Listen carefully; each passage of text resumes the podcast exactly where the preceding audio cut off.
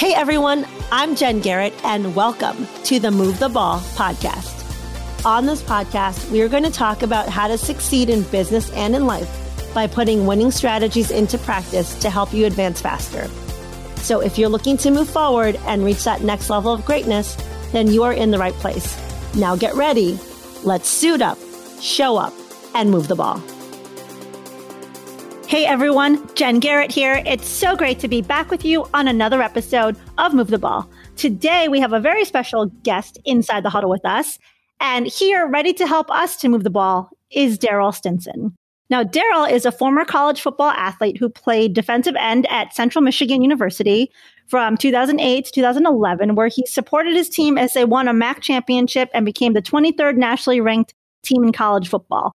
Darryll founded an organization called Second Chance Athletes, which we will talk about, and is now a thought leader on athletic transition, as well as is a TEDx speaker, hip hop artist, pastor, and certified John Maxwell life coach.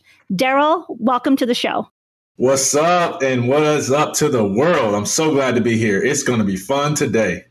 I love your energy to kick off the show. So thank you for for bringing that added level of positivity. So you know, I've really been looking forward to chatting with you today. I know you and I were talking before the show. Um, I have a, a, good friend, Jerry Harris, shout out, that played football with you at CMU, and you have just such an amazing and inspiring story. And I know that everyone listening today is really going to leave this uh, episode feeling inspired and ready to do great things. So I'm excited for our conversation.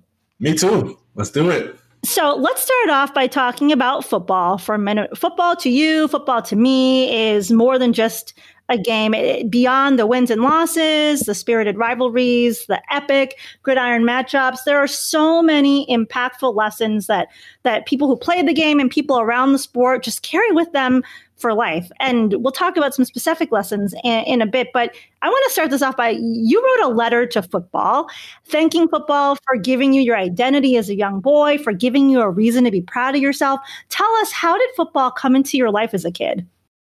Disclaimer I wrote that letter to football for uh, my good friends at the NCAA. And there is a little PR to it, um, meaning that you know, I couldn't talk about my faith. I couldn't use, you know, controversial terms. That's a little disclaimer. I love the letter, but it's a little bit PR-ish. What's not in there, and I'll get to your question. What's not in there is is football was like a savior, like a god to me. You'll see this if you listen to my TEDx talk, um, overcoming rejection. That I was teased as a kid for being a black kid that talked quote. I'm doing air quotes right now. White. It made me not popular and it made me question myself and my identity and my behavior. And football became the thing that enabled me to not have to choose between my white friends and my black friends because nobody cared if I talked, quote unquote, white and I was black because all they cared about is how many points did I score? How many touchdowns did I score? And so football gave me the freedom to be me. And that's where very early on in the sixth grade, I fell in love with it. And I was like, this is going to be the thing that makes me in life. This is going to be the thing that allows me to be me and to build friendships and to have fame and success and all the other stuff that comes with athletic success. I really like that because a lot of the people I've had on the show or people that I've talked with outside the podcast, when you talk about what excites you about the game, it's about, you know, the competitiveness or the, the, the teamwork, or I just get to pound people. But one of the things that a, really good friend of mine who played in the NFL um, for the Chiefs and the Bengals, Otis Hudson, used to tell me football is a great sport because it brings people together of all walks of life. And it doesn't matter where you came from because it's about about working together as a team. And as you mentioned, you know, scoring points, right, winning games. Nobody cares about your background. It's appreciating the diversity of the team and working together to move the ball and to win. Absolutely. Absolutely. So, share with us what are some of the lessons that football taught you to be successful beyond the game as you were a kid and as you grew into adulthood, went on to college and play? Easy toughness and resilience. I was a, a wimp. I was, uh, and th- not everybody that plays basketball is a wimp. But I went to Central Michigan University in large part because they were going to allow me to play both sports. I could have went to a you know SEC school or something like that, but would have only been able to play football. And I wanted to play basketball and football. And CMU was going to let me do that. They didn't end up letting me do that. Still mad about that one. You know, it's it's one of those things where the best way I know how to describe it is this is when you, there's a foul for everything in basketball. And for football, it's like you get paid to rough people up. it's almost like I was playing football as a basketball player. Like I was like trying to call foul. it's like there's no foul in football. like, like obviously, like if you hit, you know, uh, after the whistle or, or, helmet rules or something like that. But I'm talking about like it's it's designed to be more of a rough sport. And I was soft. And and because my coaches knew that I had great athletic potential, they literally spent a lot of time toughening me up. I mean, I remember uh, Jake Olson, who played in the CFL. Uh, our coach told him one play that to let me run by him and then jump on me and just start punching me in the chest until I got mad enough to retaliate because they were trying to bring like the beast out of me because they knew it was in there. Like I had the height, you know, I had the size, the athleticism, but I just never like threw my weight around. And so that that that was it, man. After he did that, it, it did something to me. So Coach Butch Jones, who I think he's at Alabama now, he brought the lion out of me, and I was like, man, I'm never letting that happen to me again. I was so mad, and uh, I tried to fight uh, Jake, but then Coach was like, no, no, no, I told him to do that. Then I was mad at Coach that he told him to do that. So football taught me how to be tough, how to bring the lion out when circumstances are pressing in and beating me down. Got it. And it's not just physical toughness, but it's mental toughness as well that's important. I mean, I, in that example, you know, it's physical, but I, when I look at you know the great athletes of the world, great leaders, they they learn to to deal through with adversity, with tough situations, mm. with losses. You know, in the game, whatever game it is they're playing metaphorically in business, you know, and not on the field in football. But uh, there, there's many components to toughness as well.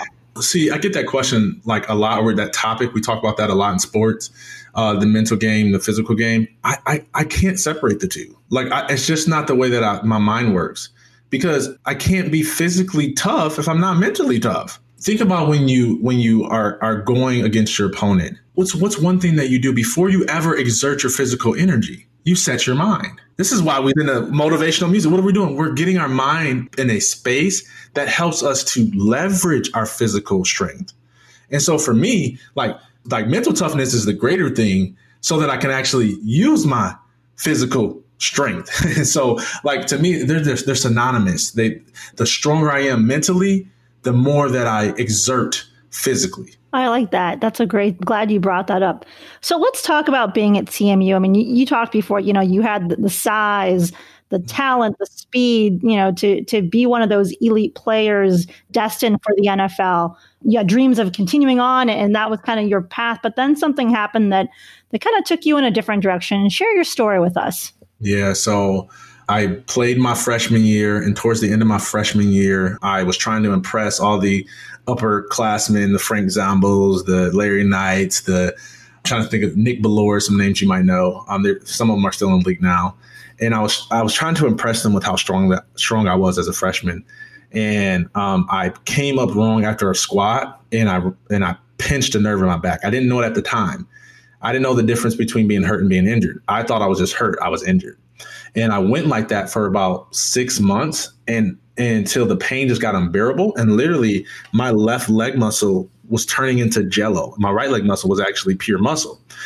So I went to get an MRI, and comes to find out I had a pinched nerve, and I actually had to have emergency back surgery, or else my left leg was going to go paralyzed. The doctor did my surgery on a Sunday.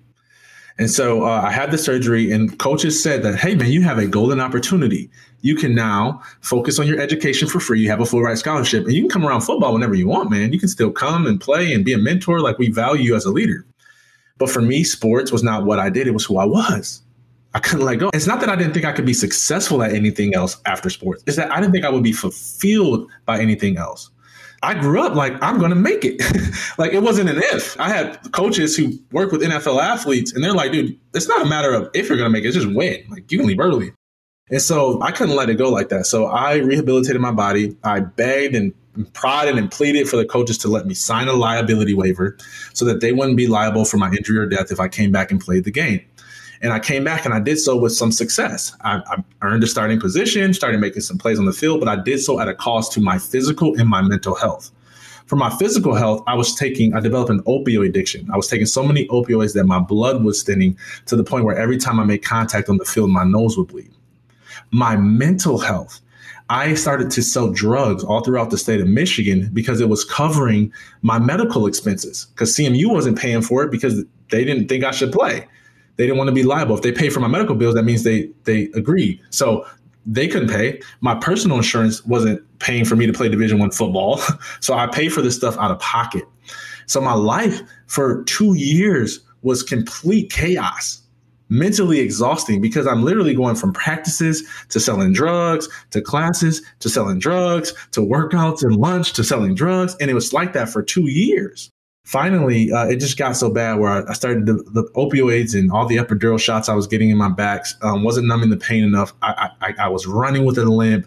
I was still performing because I was so athletically gifted, but people could see on my film this dude's in pain.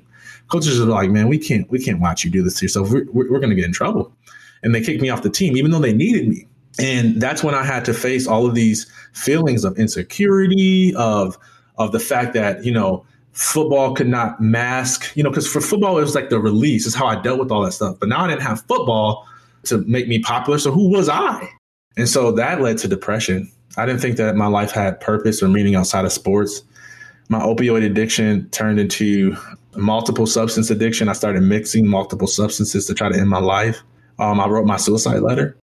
Uh, I tried to starve myself to death, and I went from 275 pounds to 219 pounds in four weeks. And uh, all these attempts at suicide landed me in a psychiatric unit. And thankfully, in this psychiatric unit, I had a life changing experience that helped me to believe that, you know what? Maybe there is something out there for me other than football and sports maybe there is something that would fulfill me like being an athlete fulfilled me. And i started to search it out and i spent about five years researching everybody's purpose and identity. I prayed i meditated i did myers-briggs and strengths finder and enneagram. I mean you name it i've done it because i was trying to find purpose. I, I wasn't settling for what my passion was. Like my passion was sports. I needed something deeper than that. And so uh, thankfully i was able to find that and i'm at a good place now well, thank you for sharing that. I know that was a, it's always hard to talk about stories like that. So I appreciate you uh, being willing to share that mm-hmm. with us and, and talk about. So you, you had this event that uh, kind of changed your life and you were focused in a new direction, trying to find purpose? Kind of what did you do aside from taking all of these different tests? Because I'm sure there are some people listening that are are hearing your story and they've settled in their life. You know, they're taking a job because it's a job. They're not necessarily happy and they're thinking about maybe it's time to kind of make a change and do something different. What guidance would you give people to kind of reaching deep down inside and looking to to identify what that purpose is and mm-hmm. how they can move forward? I would start with the word settle. I, I think I've used that word so much, and I realized something recently that before I settle, I numb. I numb myself. Here's what I mean by that. I'm working a job. I'm, I'm making good money. I'm, I'm doing great things. But deep inside, I know there's more. And rather than discover what that is, figure out what that is, I just numb my spiritual senses, my emotional indicators, and I just keep on pushing harder, grinding harder. And then that's what leads to settling. So I would start there. I, would say maybe maybe the reason why you settled is because you numbed yourself emotionally and you pretended like your life is super fulfilling when it's not. And and it's not that see it's not that it's bad. It doesn't have to be bad. If on a scale of 0 to 10, like if it's a 8, let's make it a 10 that's what i'm talking about. So this isn't about like oh i hate my life i'm about to be, get divorced. Like it doesn't have to be like that. It doesn't have to be rock bottom like i was. You can be numb and and, and be an eight and still there's more inside you. So i, I would start there. My thing is, is is ask yourself is there something tugging at you saying that there's more? I really like that. We'll continue. So once a person says yeah okay there's more you know i'm, I'm happy i'm content but but there's more. I would say, all right, let's figure out what that more is. Shameless plug. That's what step three in our five step process does. Step three is all about discovering what that more is.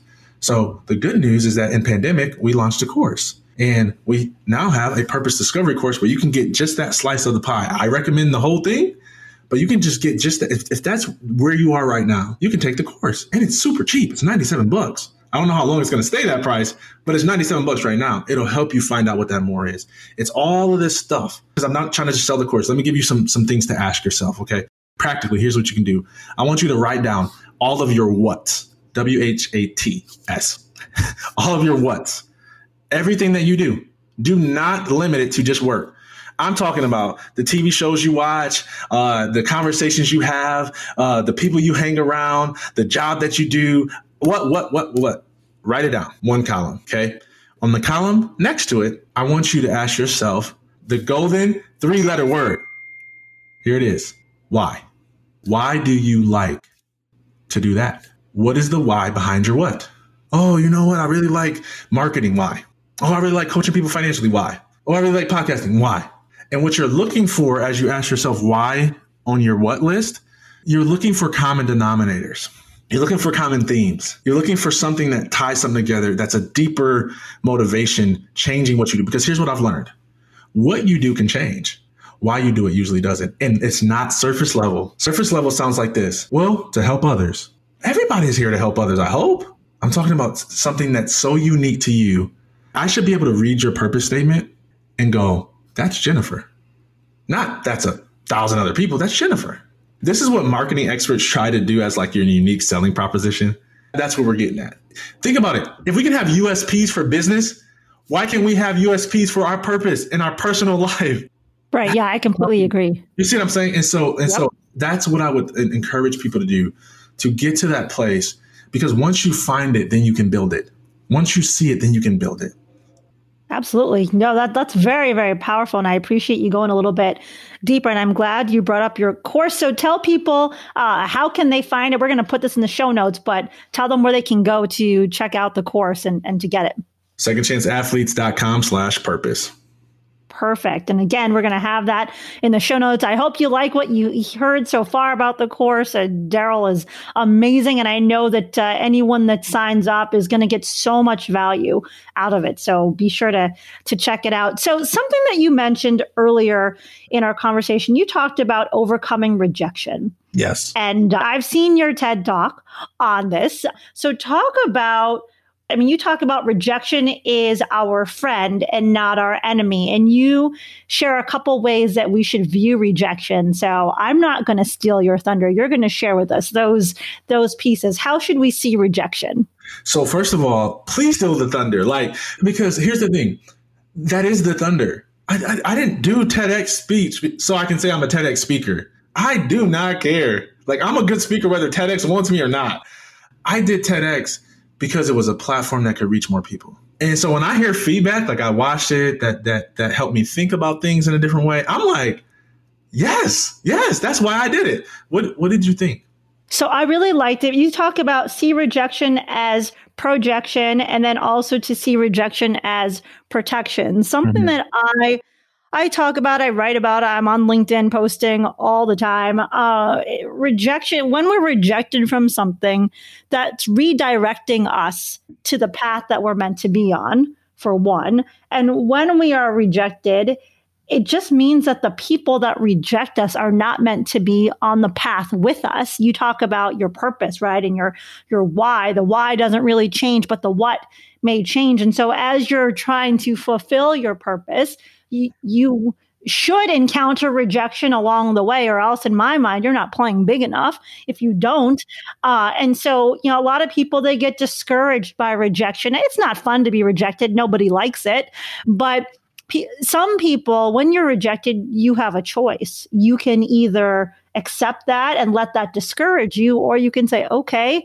I'm going to be redirected into a different way, you know, and let me figure out how I'm going to continue to move forward and, and further my purpose with other people in my life. And so you talk about how, you know, it's protecting you from some people don't need to be in your life anymore. Right. And so I think we need to come to terms and accept that, that not everybody is meant to be on the path with us. Even people who have been in our lives for a long time, sometimes it's they've served their purpose and it's time to move on. So I really liked your TED talk because rejection is something that I talk about a lot because I feel like people get so caught up in the negative event that that just deters them and discourages them instead of using it as a positive. Absolutely. Just go listen to the TEDx talk for all of our listeners. It's it's it's encouraging. Hey, I don't get anything for people viewing it. it's all TEDx's intellectual property. So, uh, but it'll bless you.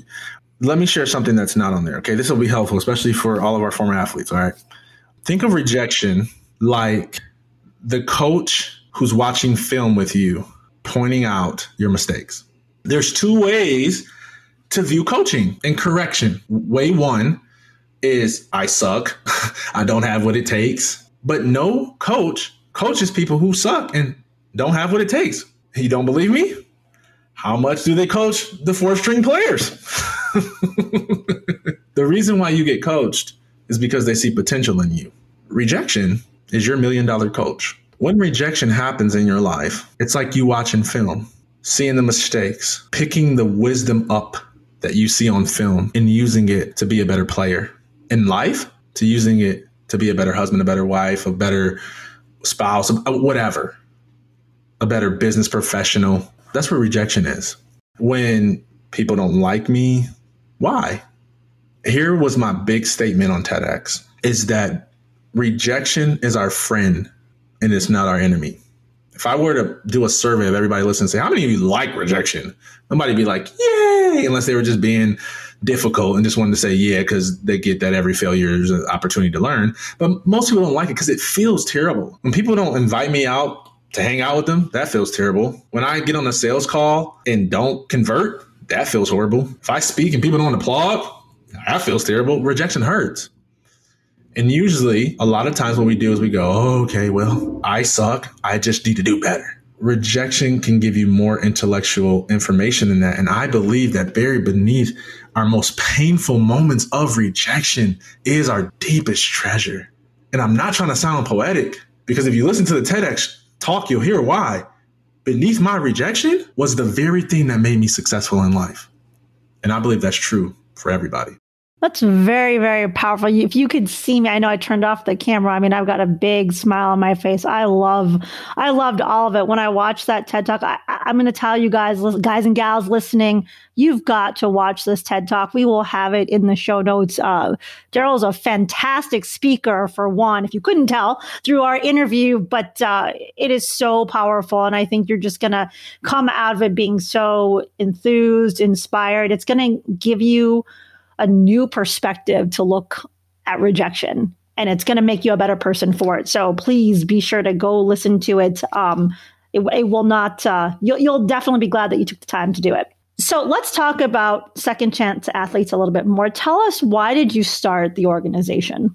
I started Second Chance Athletes because I was speaking, sharing my story about suicide and how I overcome it and mental health and mental illness and all that stuff and my experience with sports, much like we're doing this podcast. And I noticed that people were leaving inspired, but not transformed. They were like, oh my gosh, that was that was that was me, man. Oh, I'm dealing, I'm I'm struggling with depression too. I'm oh man, thank you. That's exactly what I need to hear. They were saying all that stuff, and then I was like, man, thank you so much. Glad I can make a difference. And then I was like, all right, see you later. and I was like, oh no, they need help. They need community. They need support. They need resources. Second Chance Athletes enables us to produce the transformation. I can inspire from stage, but transformation happens in process. So that's what Second Chance Athletes is about uh, originally we, we were just helping athletes find identity and purpose beyond sports.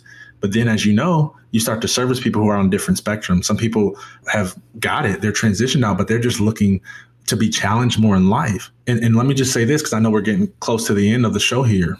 I want to invite a select few people on a journey. I am on a mission to surround myself with people who want to build a legacy. And through Second Chance Athletes, in the next two weeks, we are launching the Legacy League. The Legacy League is for people who want to impact lives beyond their own life for generations to come. Want to build something that's going to last for generations. That's what legacy is. We can be as successful as we want in this life, but if we don't build anything for the next, that's not legacy. And so, uh, for anybody who's like, yeah, that's me, I'd like the resources, the network, the support, the content that comes with that. We're building a community. We're going to bring some of the world's best people to speak into this community so that we can build our legacy. That's important. Listen, when I survived suicide, I realized something. Life is a gift. And the only reason I believed I survived was because I was supposed to help others. Legacy, leaving something to my children's children that I didn't have.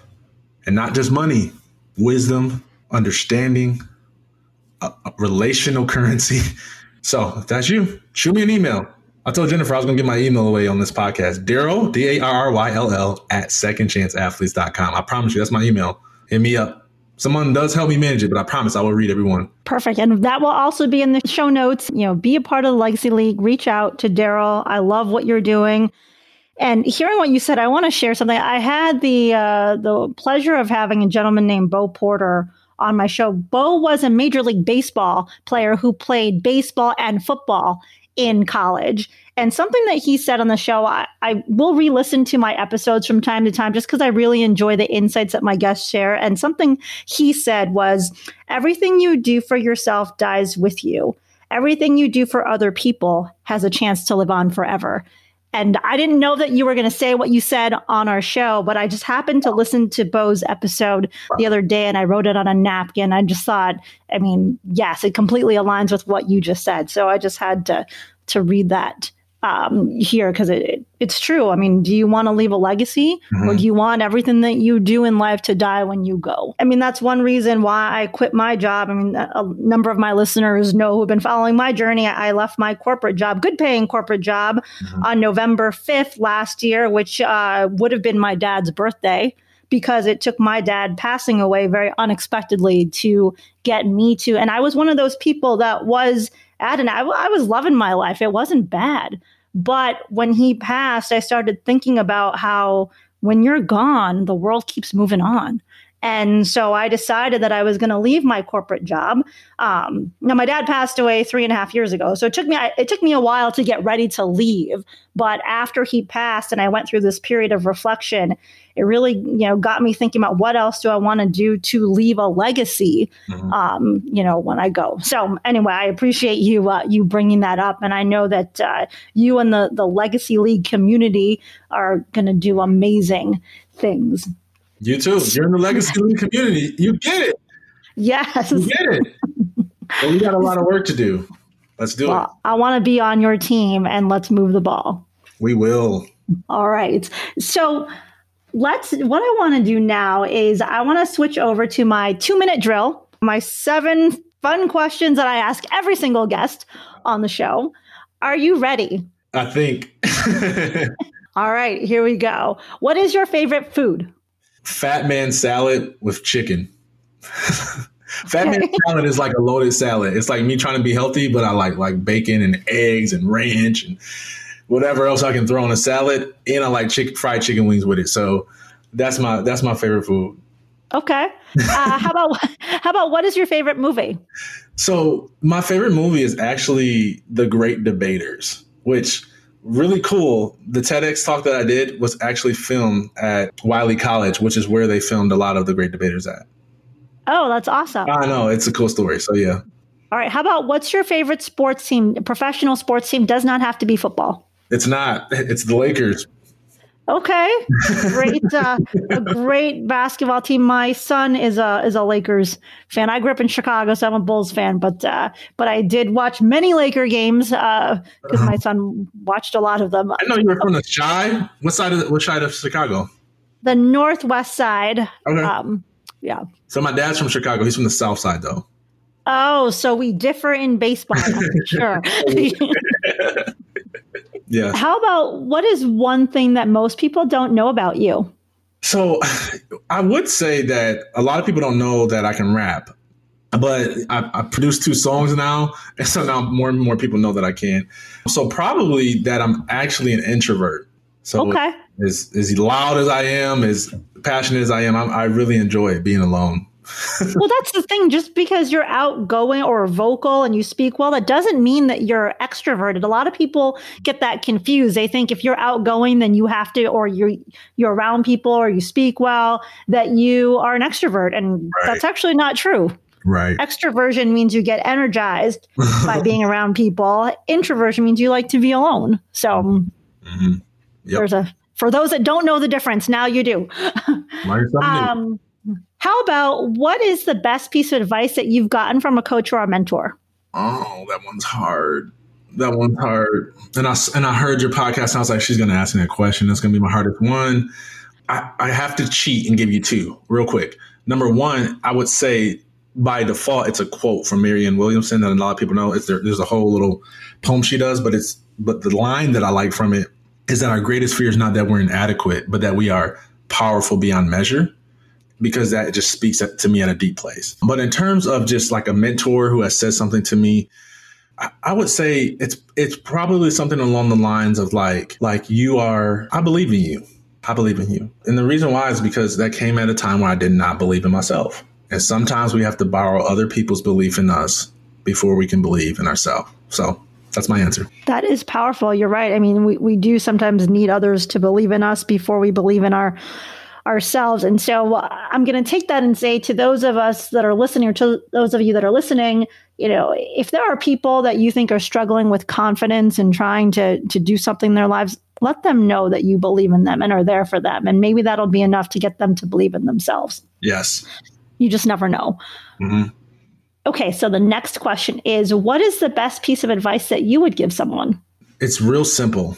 Give all of you to the world.